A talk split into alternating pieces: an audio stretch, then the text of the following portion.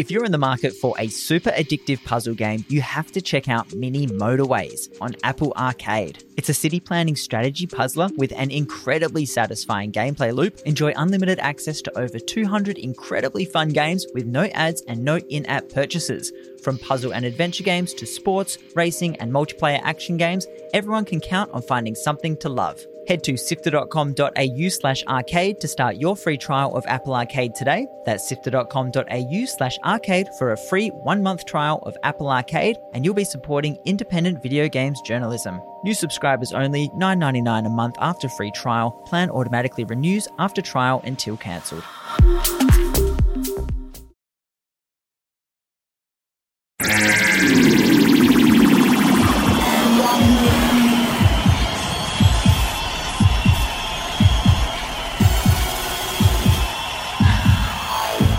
Pixel Sift. Hello and welcome to episode 55 of Pixel Sift. It's your weekly video game podcast coming out of Australia. Uh, my name is Gianni, and on the mics today are Scott and Mitch. Hey, hey. Hey, what's up? And joining us for this episode is Jack Condon. He's from S1T2 and he's the lead developer of their first game, Kept. Jack, thanks for joining us. Hey, uh, thanks to be here, guys. Re- really great to get you on the line, and we'll be chatting a little bit about your game uh, coming up later in the show. Though, Mitch, we are going to be talking about some other topics, aren't we? No, I do not want to update Office. Hang on. Yeah. Windows 10 update. Yep. Mitch, All right. Yeah, we'll be talking the change in um, the change in political tides, how factors far beyond your control can affect your gaming life. That's right. And our final topic for today, we'll be looking at EA's new disclosure rules regarding content creators. the sun is going down and the moon is coming up. So let's say Alola to episode 55. Boo! Pixel Sieve! It's not Pixel Sieve, it's Pixel Sift. Pixel Sieve!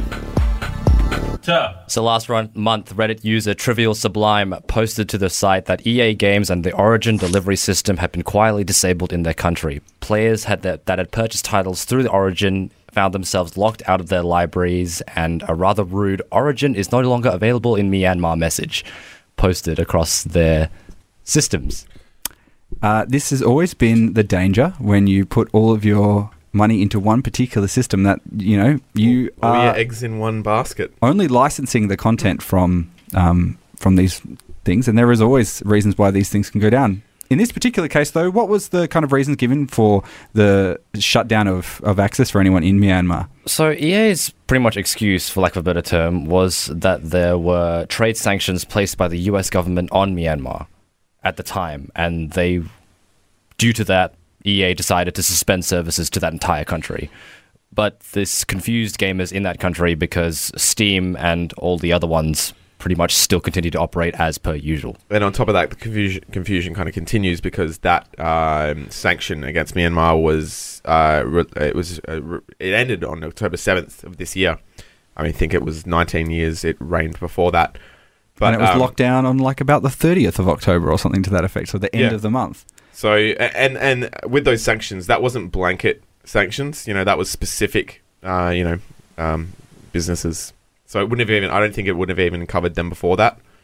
What do we think? Do you think uh, that potentially EA may have just been a bit, bit, you know, nervous about getting into trouble about this particular thing, and were maybe someone had just been reading through the books and think, oh, what are all the regions that we operate in? Oh, Myanmar. Actually, we've got trade sanctions against them. Maybe we should just shut the service down instead of. Absolutely, they wanted to kind of remove any liability. I think, and they just overreacted. Well, it's interesting the the count the account in question, um, Mr. Sublime's account, was not actually made in Myanmar. Yes. No, so but that did affect even- and he because he wasn't actually from Myanmar. He was just over there. Yeah. But he did state that many of his other friends who were had the same. You know, that was troubled to the same effect. It's really interesting that this is such a prevalent form of distribution now. Um, and I'm curious to, to see, Jack, what you think about this with um, the first game that you guys are working on. Could you see a, a, a model where you could distribute your game physically, or is, is this online sort of content licensing sort of systems the only way that's going to work? Well, I, I think it's romantic to look back at like the stories of ID handing out their stuff as shareware on different platforms and all that kind of thing. Um, but realistically, in terms of user bases, these guys have the market, um, and our motivation as developers is to get the game out to as many people as possible. Um, so really, these are the um, distribution platforms. I think there are a lot of um, options out there, though. Um, you know, uh, GOG is one of them. Um, there are just other avenues in, uh, as well, but realistically, you want to be as many on as many platforms as possible. Um, oh, the other thing is obviously um, there are incentives to work uh, with these platforms and build relationships because it can make that process a lot easier. I wonder how the developers must have felt though. If, if you had the market where you were basically in Myanmar and you were selling your games, and then all of a sudden uh, you now have no access to all of those customers, and they're the ones who are getting mad, unable to play the games because it's not just EA games. Obviously, Origin expanded out into other publishers as well. There's Ubisoft games and other sorts of games on there.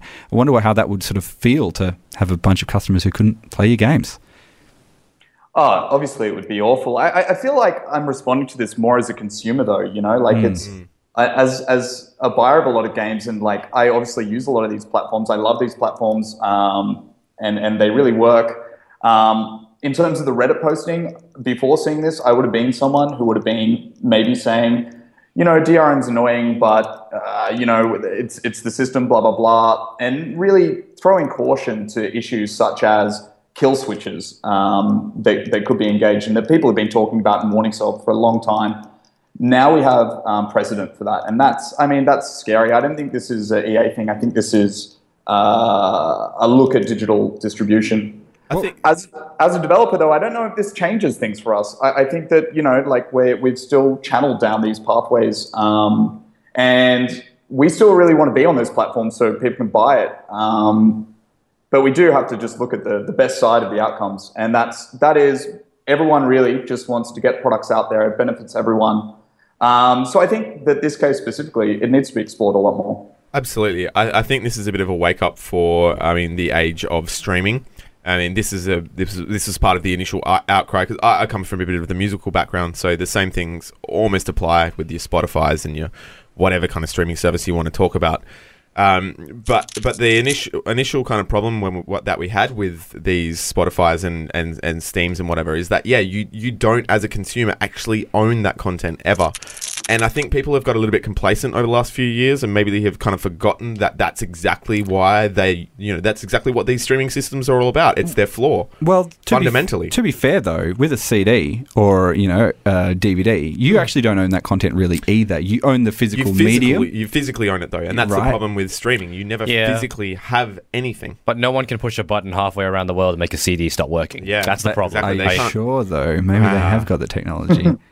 um, But but again, like like I said, this this was an issue, you know, five ten years ago when streaming was starting to come out of the woodwork, and this was the main issue, the only issue almost, and and now people have, you know, it, it's it's coming to fruition. Almost. I think it's just one of these things that if you you made the service so seamless and uh, easy to use, and the alternatives are kind of more annoying to, to deal with, um, you know, there's no way you can have a Steam library like uh, video producer James has um, physically in a house. It just wouldn't happen. No, absolutely not. But I mean, that is the advantage, I guess, and at, at the same time, the disadvantage of entering into this, uh, you know, futuristic streaming di- digital realm.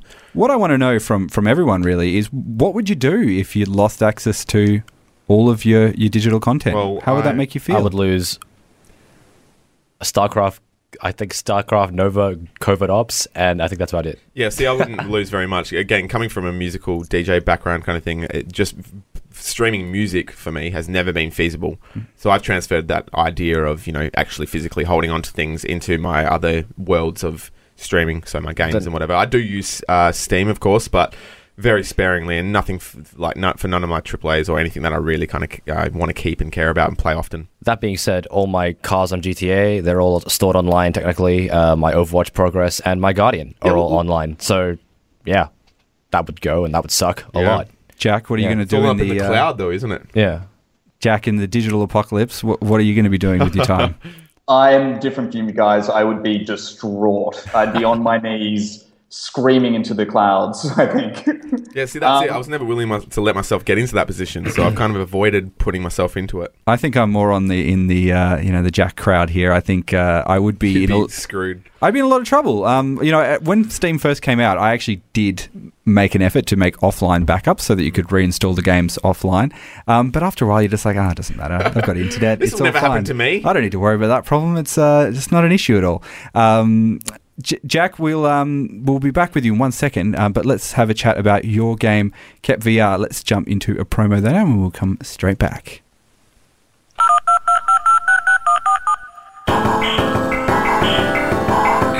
Watch episodes, let's plays, and more at youtube.com forward slash pixelsiftau.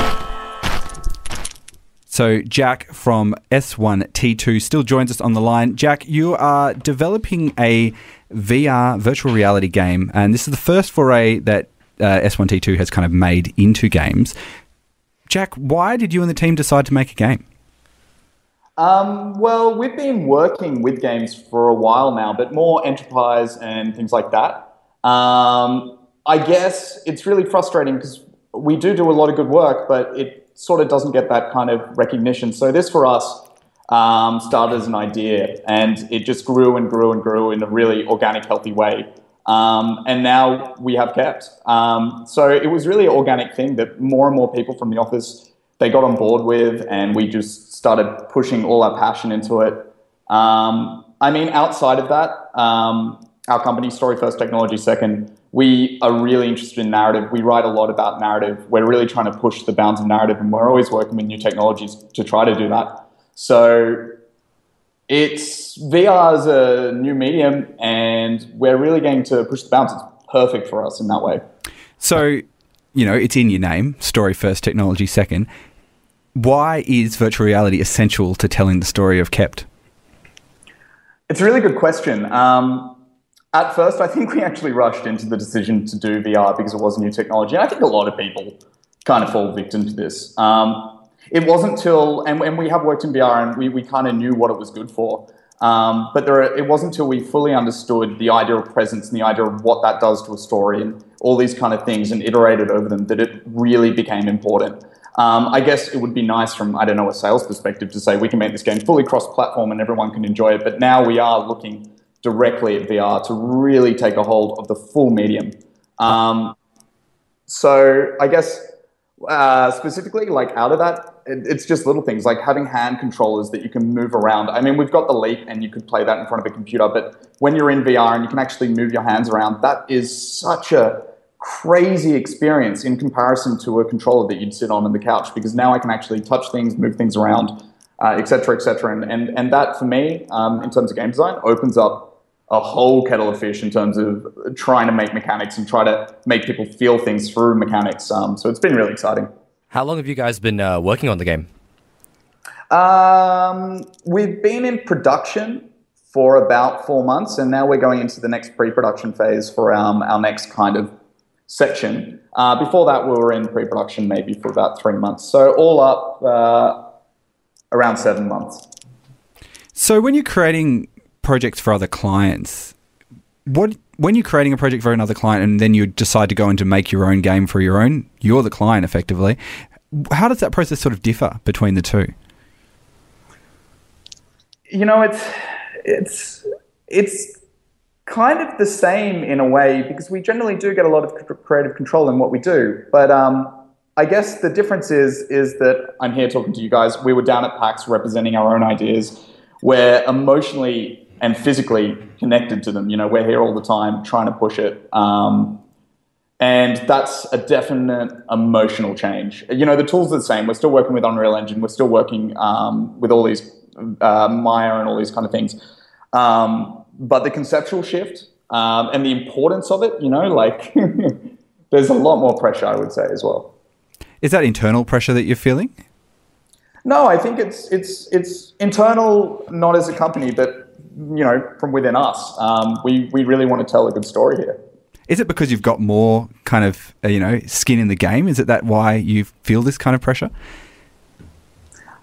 I don't think so. I, th- I think that it comes from the idea that now we have a chance to actually there's there's a market. We know there's a market for people who want to see narrative in VR. We have a chance to tell the story. We want to make sure our story resonates with people, um, and we want to make sure our mechanics work and um, all those kind of things. Um, you know, I, I, guess maybe actually to come back on that, I guess it is that we're, we've got skin in the game. This is important to us on a personal level. I, I just want to ask a little bit about you mentioned the market there, and virtual reality is sort of a developing market. There are you know retail sets that are available now. You can go to a big box retailer and pick one up. Um, you know, PlayStation has entered into this sort of market as well. What sort of reach are you sort of hoping for, and, and where do you see this kind of being by the time that Kept is is completely out and available in in a completely finished form? Well, from what I understand, is um, over 150,000 Vive headsets, just the Vive sold at the moment, and that's um, ever increasing.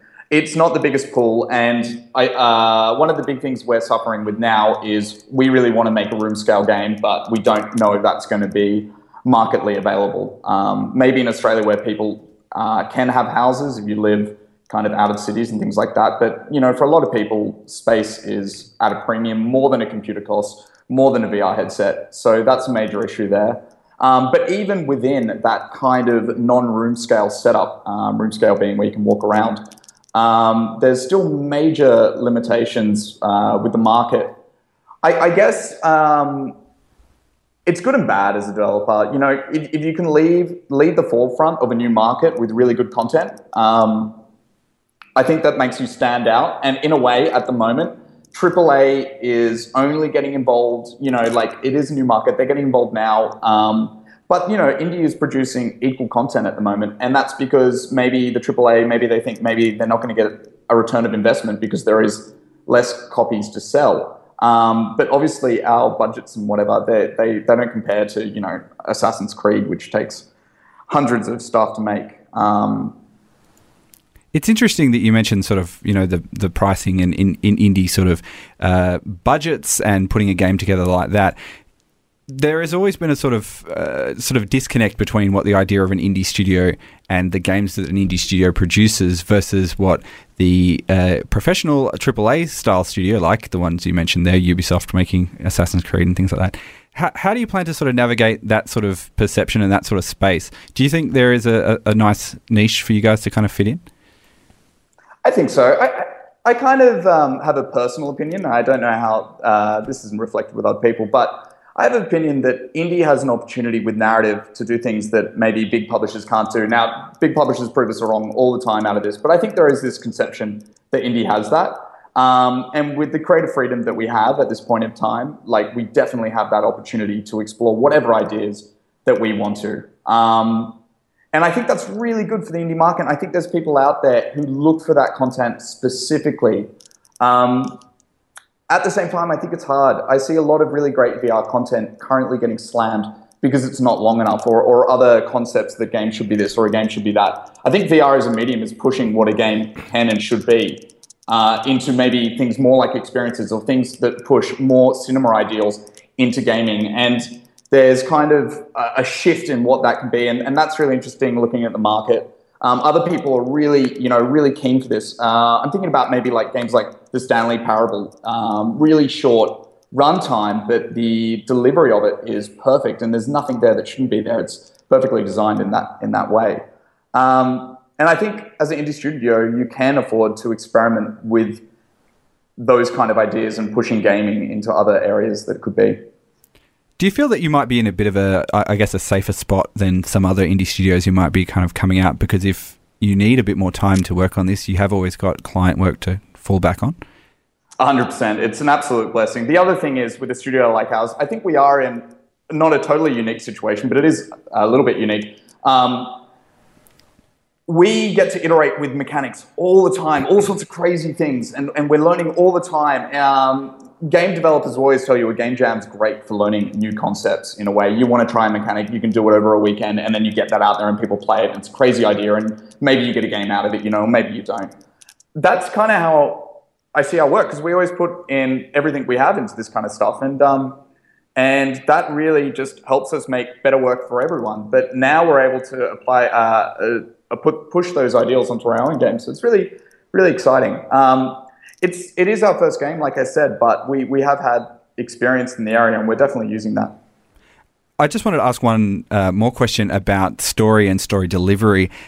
When you're talking about games and expectations of what people think a game is, what in your experience works well for VR and what just doesn't translate from everyone else's idea of what a game is?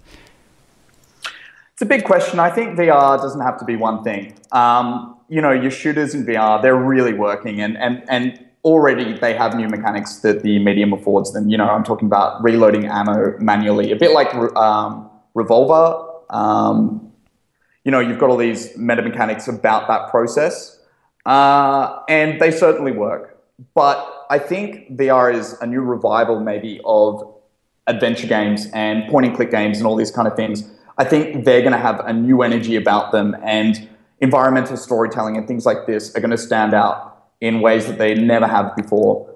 So that's really exciting. Um, and I think that every new medium has new allowances. Like when we uh, moved into film and had to learn all these techniques and the language and the grammar, so many new ideas were generated from that visual culture and how to tell a visual story. I would say VR is no different. We're learning the ropes. No one's an expert at VR. They tell you they are, they're, they're lying. No one is yet. We're all learning. But at the moment, I would say from what we've learned, there's so much potential um, to, to really transport and tell a story um, in ways that people don't expect. And that's, at the moment, that's what's beautiful about the medium, but that's going to shift and that's going to change, and we're going to keep learning. Well, look, if people want to watch your uh, your journey and, and follow on as, you, as you're going along, um, where's the best place for them to find out more information about Kept um, and keep up to date with what you guys have been doing? Uh, so you can go to keptgame.com uh, and we've got a blog there which we try to keep updated. Um, we've got a Twitter, keptvr. Come check it out. We're always trying to um, share what we learn about design if you're interested from that perspective, um, visuals, everything. So please come check it out. I think that's one of the best things as well is that there is this kind of sharing sort of idea that everyone has in this sort of indie space where everyone's trying to do what they can and share that experience with everyone else. So definitely something to check out. I've had a bit of a play of it at PAX. Um, it's a really interesting experience. Um, and if you have an opportunity to play it, say one of the up- upcoming events, I know, uh, I think you guys are heading over to, to GX in the early next year, if that's. Yeah, that's the plan. We'd love to be there. So we're trying to work up to that. Great. So if you're over in Sydney, you can go and check that one out. Jack, stick with us. We will jump into our next topic right now.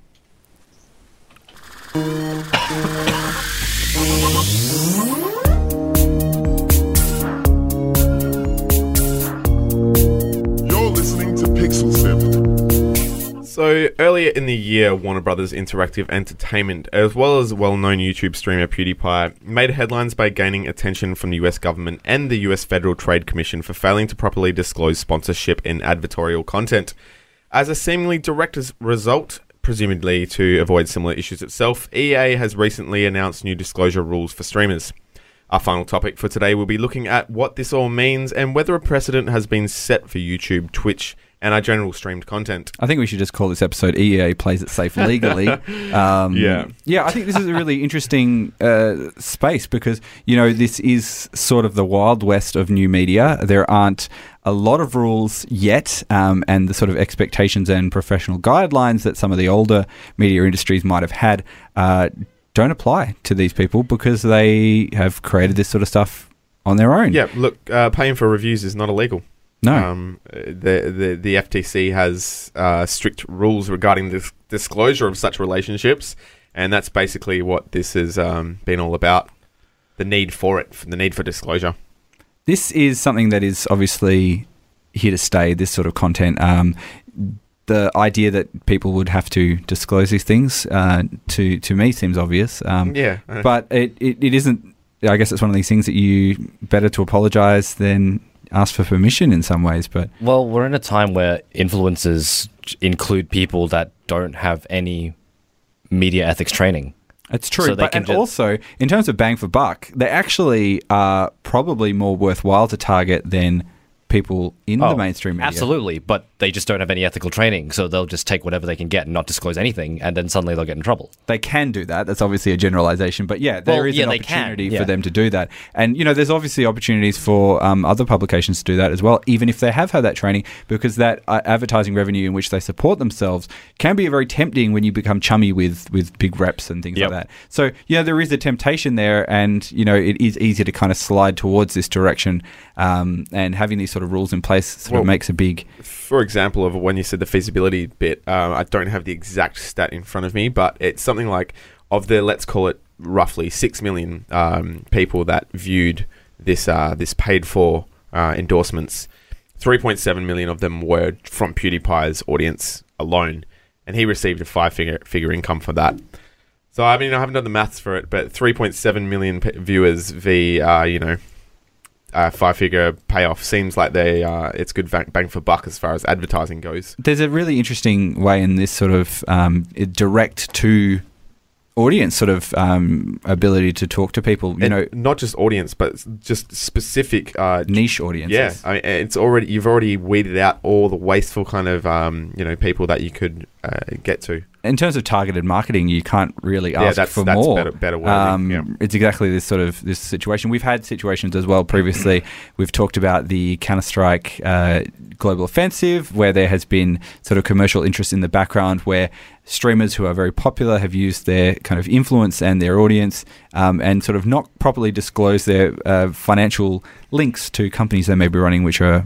Doing that sort of thing, and this is different, obviously. But Yeah, yeah. you know that's the the But- other end of the spectrum. But you're, you're right. This is this is different, but not that far away. Like it's deception, uh, and and like uh, PewDiePie and all the other streamers will say, you know, they there is there was a disclaimer right down the bottom. You had to sh- do the show more on the YouTube and check right down, and it said like explained to in very you know short words that it was um, you know paid for or whatever. They ex- it, it explained it in some sort of fashion, but the fact that they went to such lengths to try and hide it and not make it obvious is, is deceptive and it's not very truthful and it's not what you want from people like you know well respected streamers And I actually think this is a really well good. reputable anyway This is a good move by EA as well. You know, it's better to get out in front of these sort of things than you know save yourself uh, Yeah, the heartache and the settling out of court um, sort of decisions that you have to do in order to So these It doesn't put EA your it, it doesn't put your influencers in a tight spot as well because these these people sometimes don't have the funds to fight these court battles.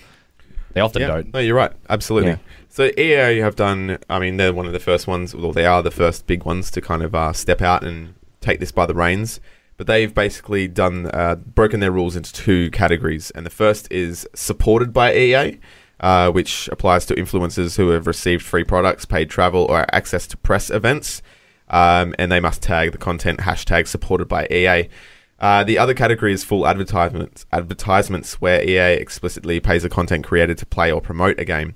Uh, for those ones, it's a hashtag advertisement um, uh, tag, and also there's a bunch of you know um, actual audio messages as well as video stuff to pop up on their streams. I think there's like an influencer is uh, they need to include an audio message at the beginning of the video indicating whether it's uh, you know this is an ad. As, as well as the watermark that is basically supported by EA or advertised by EA. Cool. Jack, I know you're early on in the development of your uh, your game, but where does sort of the streaming and, and social marketing and influencer sort of method or channel um, does that fit into to what you guys would be thinking about? 100%. Um, obviously, uh, with our marketing, we just try to share what we're doing um, in a very collaborative process. And that's kind of how we see it. I think that's typical for a lot of um, indie studios and in how they try to do their marketing. Obviously, you can't compete uh, with EA who can um, fund, you know, PewDiePie with a five-figure income, and nor would we want to. We come from a different place uh, in most cases. I think that um, people who want to find your type of content, though, they will find it, provided the content's out there. So all we need to do is make sure we keep pushing out content and being on those channels. Uh, if people are genuinely interested, they'll they'll find it. I think that it, it, it is nice to see this kind of response, though. Um, I'm sure you guys know it more in, in journalism, the kind of things that may happen out there. I, I actually have no idea, but I'm sure that this kind of activity has been happening in all industries for a long time. Transparency is so important, um, whether it be the gaming industry or otherwise. And I think that this puts uh, things like exploiting uh, YouTube in these kind of ways in a really good light for indie, for sure.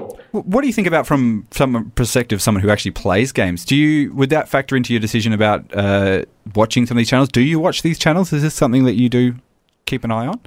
Yeah, I, I, I watch channels for sure. Um, I love them, in fact, but it's kind of interesting. I, I don't know if I would be turned off by a paid advertisement. This is still about the. It's new content. It's not the content we're talking about of the game. I mean, the game's included, but you are watching a personality and their reaction to it, and knowing that that is biased by money is super important. But in a lot of ways, perhaps these things can be entertainment of their own level, um, and a lot of entertainment is censored. Um, I think that it has to come into it. And it really depends on the content and it depends on that streamer if it would affect me. I really like that EA has done this though, and I think that it's a good PR move for them as well um, because you don't want to get into that sticky water. Yeah, I completely agree. Uh, the preemptive kind of action they've taken is good for their public image. It's definitely something that you know we will we're going to see more of because it makes sense, and this is the future of of what media is. I think transparency is just what everyone's looking for now. Yeah, absolutely, especially from someone like EA.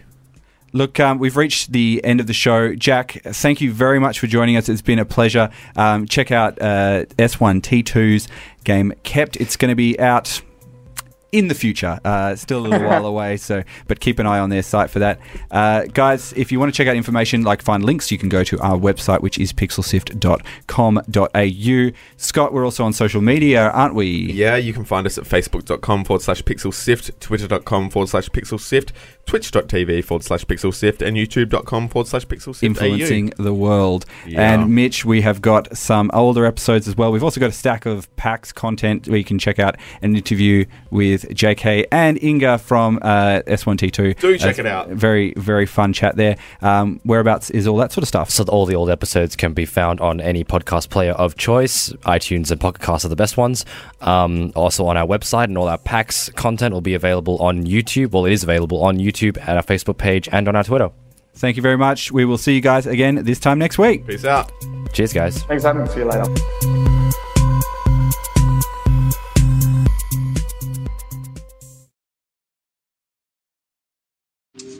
If you're in the market for a super addictive puzzle game, you have to check out Mini Motorways on Apple Arcade. It's a city planning strategy puzzler with an incredibly satisfying gameplay loop. Enjoy unlimited access to over 200 incredibly fun games with no ads and no in app purchases. From puzzle and adventure games to sports, racing, and multiplayer action games, everyone can count on finding something to love. Head to sifter.com.au slash arcade to start your free trial of Apple Arcade today. That's sifter.com.au slash arcade for a free one month trial of Apple Arcade, and you'll be supporting independent video games journalism. New subscribers only, $9.99 a month after free trial. Plan automatically renews after trial until cancelled.